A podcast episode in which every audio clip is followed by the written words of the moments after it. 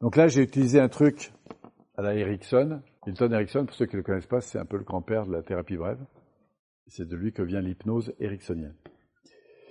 En gros, euh, bah, qu'est-ce que je fais? C'est très simple, hein, c'est un jeu de submodalité finalement. C'est que je prends l'expérience et je lui dis ferme les yeux, lève un peu la tête, inspire, histoire de la mettre dans un état physiologique, euh, et je lui dis tiens, va remettre ça à l'endroit, comme ça c'est un peu intuitif, où tu l'as pris?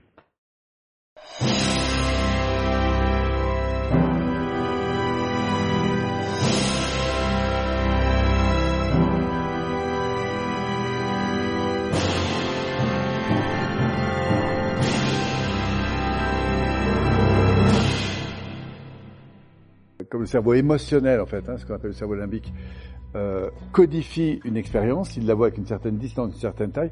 Le fait que tu es beaucoup varié, lui, bah, il sait plus en fait quel rapport avoir avec lui. Mais ça, ça se passe en préconscience, voire en inconscience. Tu sais, c'est comme au début, tu vois une personne, c'est la première fois que tu la vois en photo, tu la vois sous un certain angle. Puis après, tu la vois sous un autre angle et c'est pas du tout le même effet. Et plus tu vas la voir sous plein d'angles différents, parce qu'il faut bien voir que le, cerveau lui codifie en fonction d'une expérience émotionnelle les choses. Et quand tu les revois euh, parfois longtemps après, tu t'attends, c'est même bizarre de voir les choses différemment.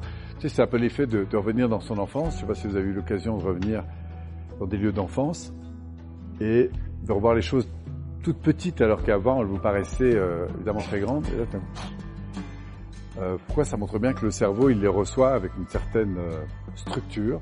Alors, il faut savoir aussi que l'état émotionnel dans lequel j'ai capté l'information a généré aussi une modalité, enfin une submodalité. C'est-à-dire que je vois les choses d'une certaine manière, parce qu'à ce moment-là, j'étais peut-être plus apeuré ou quoi que ce soit.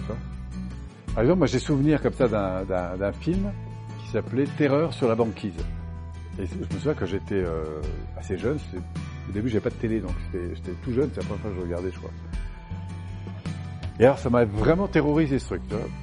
Et un jour, je suis à, l'ouest de Paris, là, j'intervenais à l'époque chez Renault, et puis j'étais dans mon hôtel et je vois euh, sur le truc Terreur sur banque. Et je dis, tiens, j'ai regardé ce film euh, qui m'a tant marqué quand j'étais enfant. Et très franchement, pour moi, ça faisait vraiment carton-pâte, quoi. Donc je vois bien que en fonction de la manière dont j'étais enfant à ce moment-là, allez savoir ce qui a fait que j'ai pas du tout interprété les choses de la même façon.